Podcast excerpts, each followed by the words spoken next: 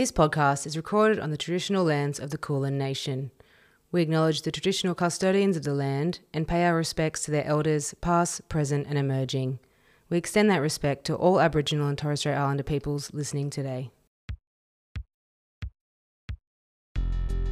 Hello and welcome to Give and Toke Cannabis Conversations, the show that aims to elevate the conversation about cannabis to a higher level.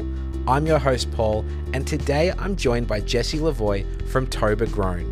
Jesse is a man who is taking on the Manitoba government to fight for the individual right to be able to grow four cannabis plants at home as dictated by the Federal Cannabis Act. Unfortunately, both the Manitoba and Quebec provincial governments have declined this aspect of the Cannabis Act, and Jesse is putting a constitutional challenge to the Manitoba government to justify why this law is in place and hopefully to repeal it. We talked to Jesse today about what inspired him to start this fight, the state of the fight, how long it has taken, how much money he has spent, and some of the supporters and opponents of this cause. He's doing some incredible work fighting for individual rights and also creating some really impressive cannabis products to help fundraise for charity. Jesse is an awesome dude, this cause is incredible, and I'm so grateful to have him on the show today. If you like what you hear, please follow us at Give and Toke on Instagram and support the show by leaving us a five star rating on Spotify or Apple, or just tell a friend. But for now, please enjoy my conversation with Jesse Lavoie from Toba Grown.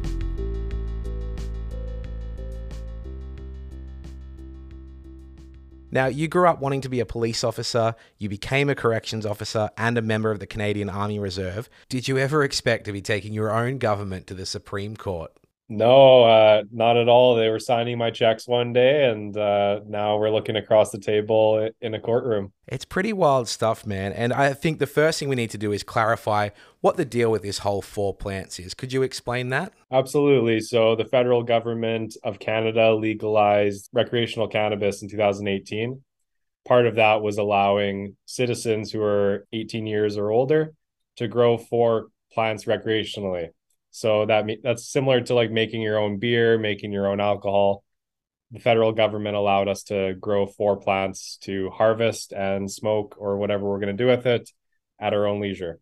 In Manitoba and Quebec, which are provinces in um, in Canada, similar to like states in United States, two of them out of everyone else decided, you know what? No, we're not going to allow it. We're going to ban that federal right. And if you grow one plant, you get a twenty five hundred dollar fine and you can have your house seized, you could have all your equipment seized, you can go to jail. There's all these things that our provincial government has put into place. And I've never liked bullies. I mean, I can get into how it all started. I'm sure you're going to ask that, but that's the clarity around the four plants. I really appreciate that. And it must be kind of infuriating for you to know that just merely across the border, other states or other provinces are looking at this Cannabis Act and are honouring that. You know, I lived in British Columbia. I was able to grow my four plants. I'm not even a Canadian citizen, yet here we have Manitoba and Quebec kind of really putting their foot down and saying, no, we're not going to honour that. So you alluded to it. What did start this fight for you? What inspired you to take on the government? So at the time in 2018, I was working for a uh, company called Namaste. Uh, it was a up and coming cannabis company. And when I saw this ban go into place, I went to my boss. I was like, we got to do something about this. And they're like, no, we don't got time. And then when I went to Canopy Growth to work there, it was a similar, no, we don't want to get involved. Then I just decided when I resigned from Canopy Growth that I was just going to do this myself.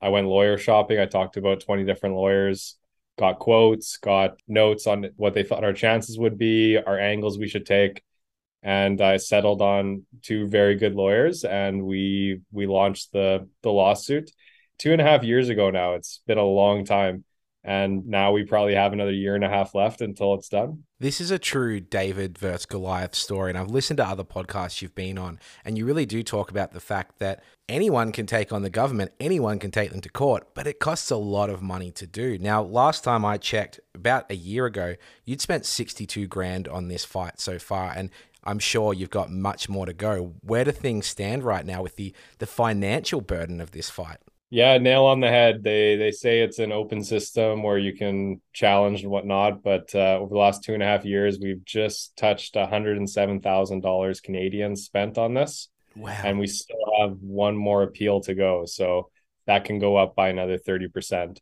That's because we have a strong case. Now, if we didn't have a strong case and we're trying to build a whole new precedent, the bills would have been way higher than that. So because we have federal legality on our side, we, you know, we'll call it a, the easy road, but it's still a very hard road. So basically, yeah, anyone can go to court, anyone can take on their government as long as they've got a few hundred grand spare. Yes, and good lawyers. And I'm an absolute pit bull when it comes to budgets. So my lawyer's going to test that they probably wanted to charge more, but there's no way I was going to. Oh man, it's such a worthy fight, and it's just so interesting. You know, I've watched you pretty much since day one, and it's infuriated me from the outside looking at what you have to go through to put this fight to the government and to fight against the opinions and the the research that's being used to fight against you. What seems to be the case against your fight? Why have they said no in the first place? And why are they pushing back on you asking for it? So they're using arguments from 20 years ago in the case that the federal government was taken to court over medical growing. There's five things. Uh, they don't want children to eat it. They don't want the lights to burn down your house. They don't want the humidity from the plants to cause mold. They want to ensure you have quality cannabis, nothing growing in it or anything that's going to hurt you, like heavy metals and they're worried people are going to grow their own plants and sell into the black market.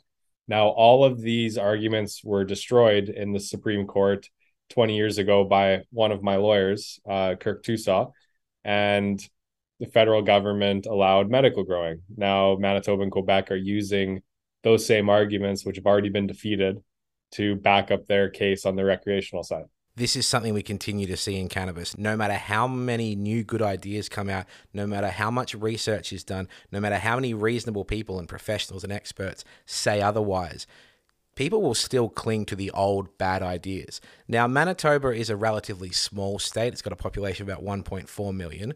Why do they think they know something that the rest of Canada doesn't? Well, I have a lot of unprofessional responses to that question. I think there's still a lot of stigma here. It's a older province in this in the sense of a lot of our government and whatnot are still stuck in their old ways. Uh, it's a conservative government running here right now. You know, we may see a government change in, in next fall when we have our election. I think it's just instilled dislike for cannabis, and the people in power are the ones who have that. Far too often, we continue to learn that it really is a it's a power issue. The conservative ideals are really protecting this you know, it's the true definition of conservatism. Conserve what they've already got, yet the rest of Canada is forging ahead and the sky hasn't fallen in. What have you kind of learnt about the legal process? I'm sure it's been quite a frustrating experience. Yes, it's it's not as easy as you think you got a good argument and that's it. You you need to prepare for every loophole they may throw at you, every little technicality you want to back up your points and you want to back up your backups with more points. Obviously, the time that this is taken is probably twice as long as I thought it would be. And I'm not going to point fingers, but our, our opponents have really dragged their feet on every process from submitting briefs to submitting affidavits to scheduling court. These are tactics that my opponent is using to try to persuade me to give this up, but it's not going to happen. Um, Obviously, the financial part is something that's uh, quite frustrating as well. But on the positive, the community support and how cannabis businesses, local influencers, local cannabis community have all come together. And when it comes down to this topic, they're all Toba Grown. They back us up. We have the other three government parties all on our side. It's really overwhelming how much support we have. So there's some positives and negatives. That's really incredible because I look at some of the supporters you have, like Dr. Daniel Baer, Professor of Criminal Justice, Dr. Neil Boyd from the School of Criminology at SFU, Jamie Shaw, who's a very prominent cannabis activist, and political parties are on your side. It does kind of feel like a no brainer that this will work out, but it does continue to take a toll on you and it does continue to challenge you and cost you money. What's been the personal experience like for you to go up against a government like this, practically as an individual, to be taking on your government, to be taking on all these very staunch opponents? How has that impacted you personally? Oh, I definitely got a target on my back now from uh, people you normally wouldn't want to have a target on you. I'm callous now. The first six months it was quite a bumpy ride and lots being thrown at us from our opponents and now you know i got a very strong circle of support in my family and my friends and now it's just keep getting in the ring and keep throwing down until we get an answer in a legal sense. you know what? If it keeps dragging on, maybe it will have to get to a literal in the ring sense. But uh, I hope for everyone's sake that this kind of gets sorted out sooner rather than later. But as you said, it is taking far longer than you could have anticipated. So keep up that good fight.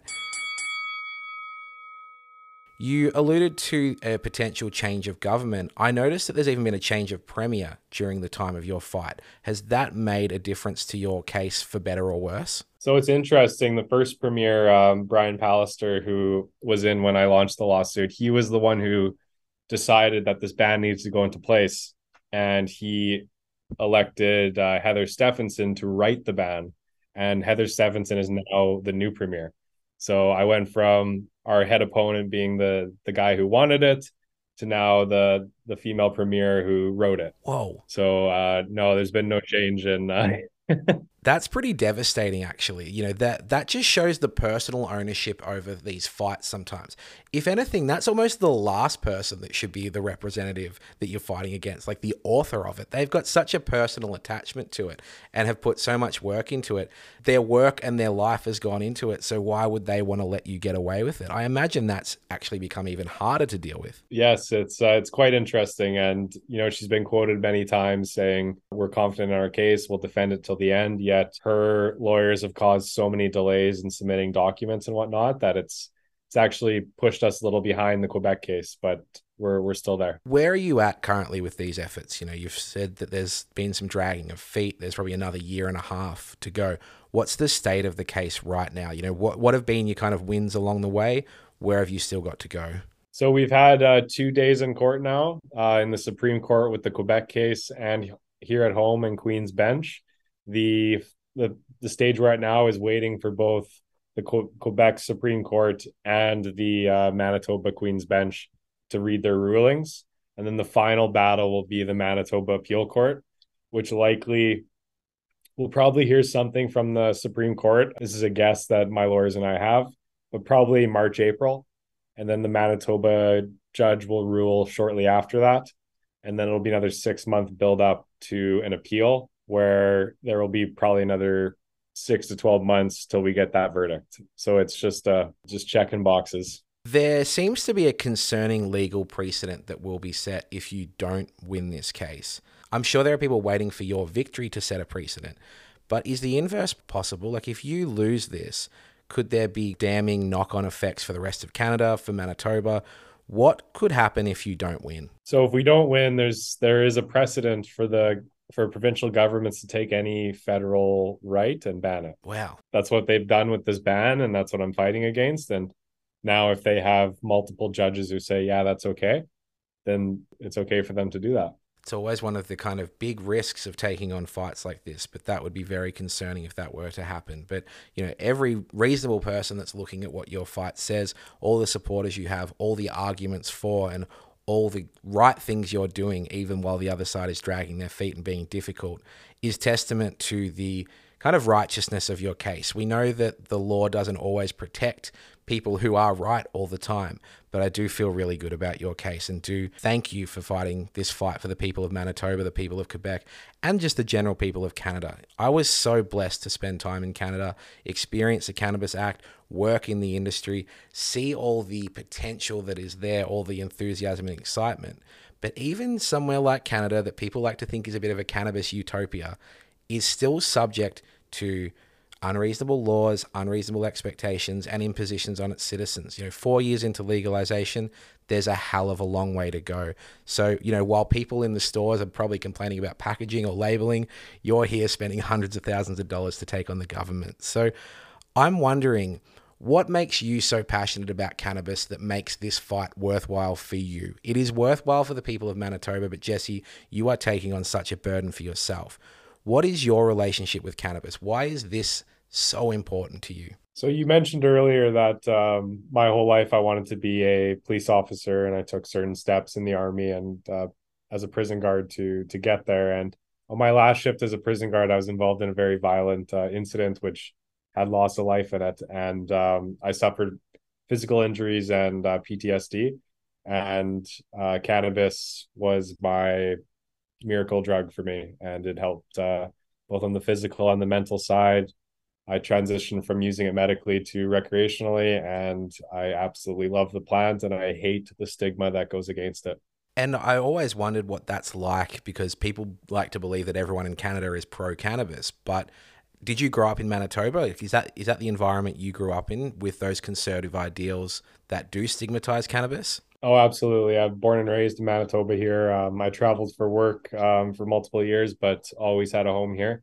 And uh, it's very, it's always been slow, non-progressive, closed-minded thinking here uh, in Manitoba, just to clarify. Yeah, that's definitely a big thing to go up against. I think a lot of people kind of visit Vancouver and visit the West Coast and see liberal progressive politics and ideals generally and think that that's representative of the whole country. But like anywhere, it's a rich tapestry of different ideas and values and backgrounds and expectations. There's 40 million people there with 40 million stories. So definitely got a long way to go to challenge those ideals, but you're doing the right work, man.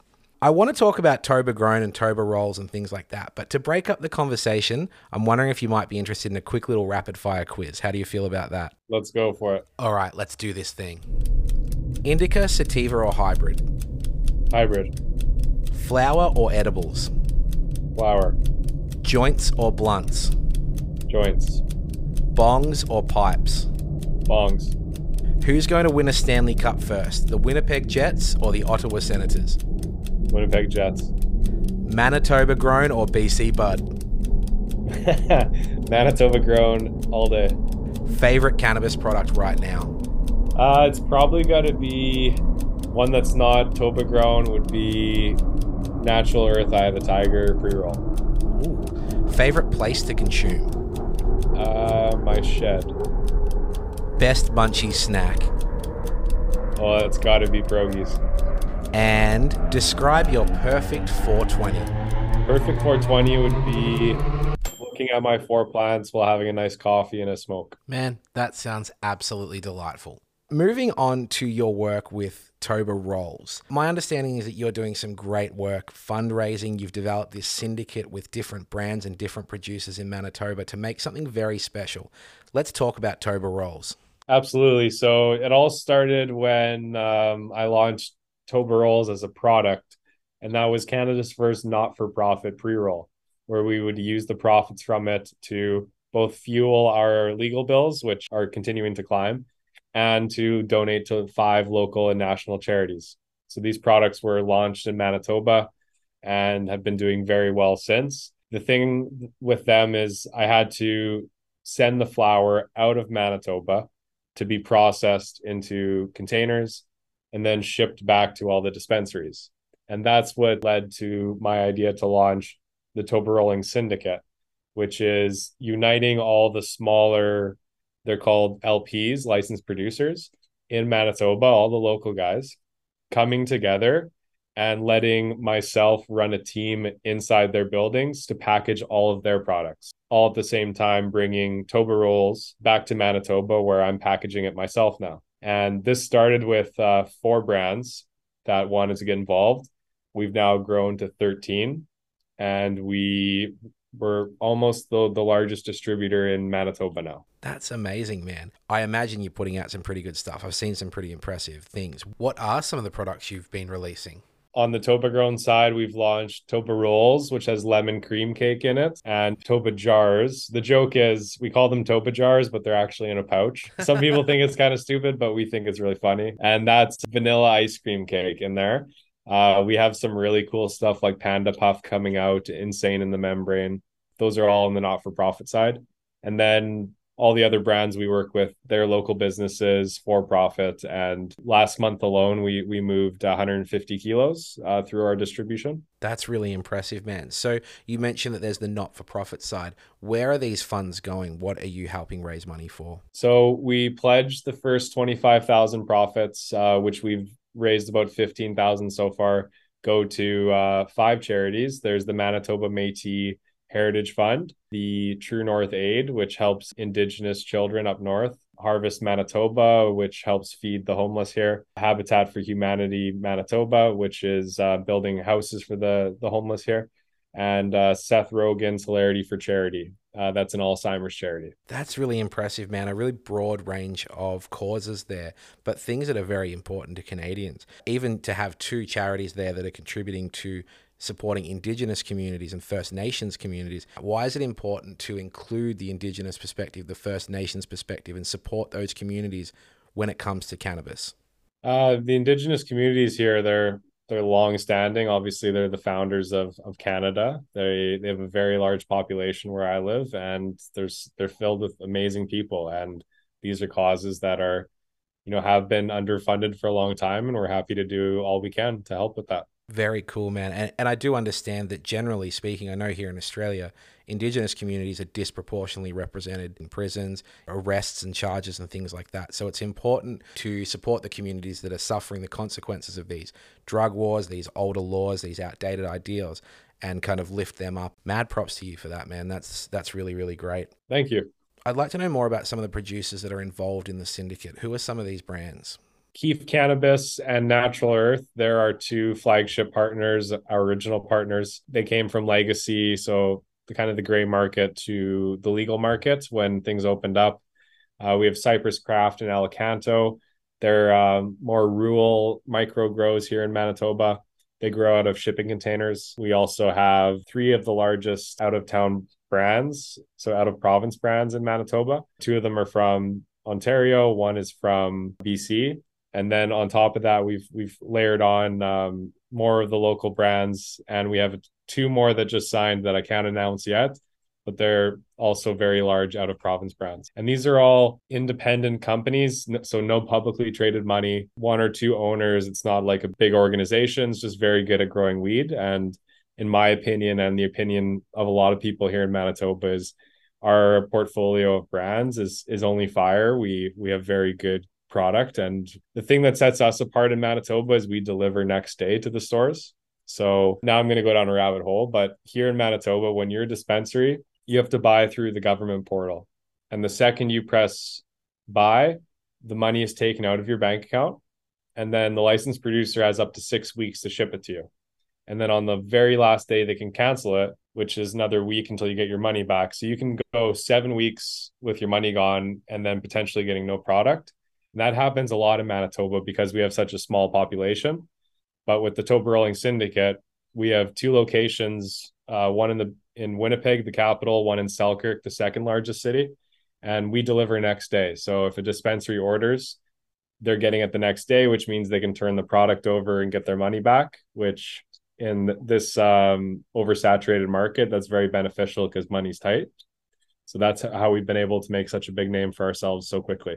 Wow, man, that's definitely not a rabbit hole. That's incredibly interesting because I know that each province in Canada has a slightly different way of dealing with it, but I was not aware that the power was so much in the producer's hands to then take that long to produce and then also have the potential to cancel. Like my only personal experience is with the BC Liquor Distribution Board and you know still has all its flaws and their massive warehouses full of dry cannabis. But there wasn't that kind of issue. You know you ordered you had it within 3 to 4 days and now they're doing direct producer sales as well. So there is movement there.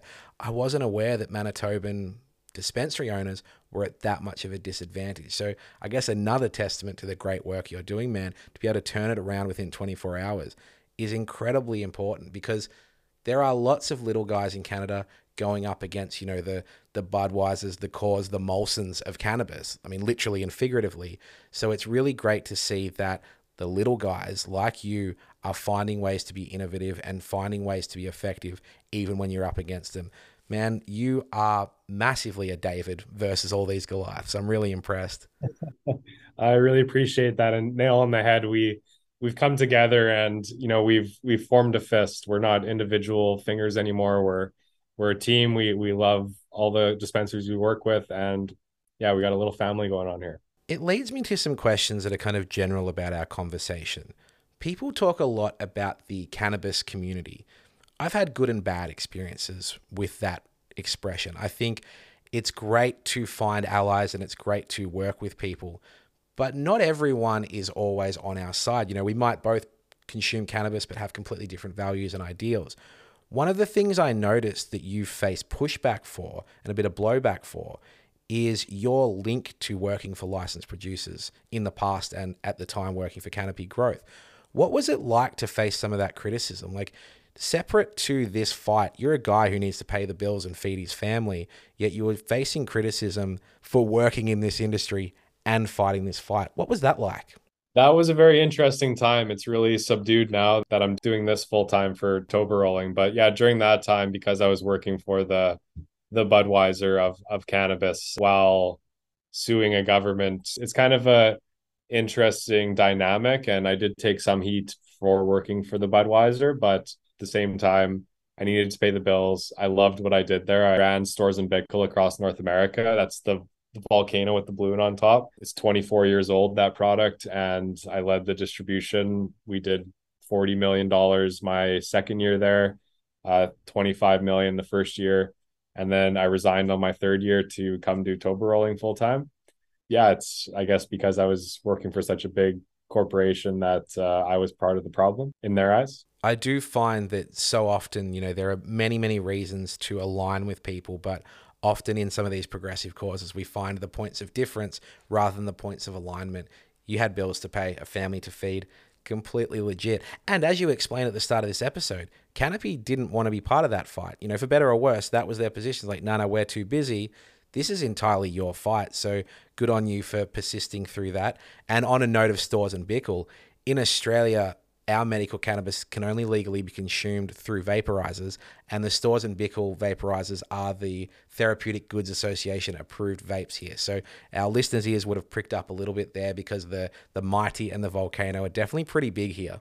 Yeah, I I don't want to get too much into that, but I I was definitely a part of the the team that helped launch in in Australia there, and we absolutely were so thrilled that the, that got approved and on the medical side those products you can drop them on the floor and they're still good to go and easy to clean easy to work with great taste and really amazing team all out of germany so it's brings back a lot of memories uh, talking about that those products yeah people like to scoff at the price tag of products like that but with european engineering you truly get what you pay for for sure. I mean, you can buy one for 25% of the, the price. You may be inhaling some overheated battery fumes, uncertified plastic you'd be buying another one in a year or two, or you can spend the extra money and get the the Cadillac that's medically approved. You know nothing's going to happen.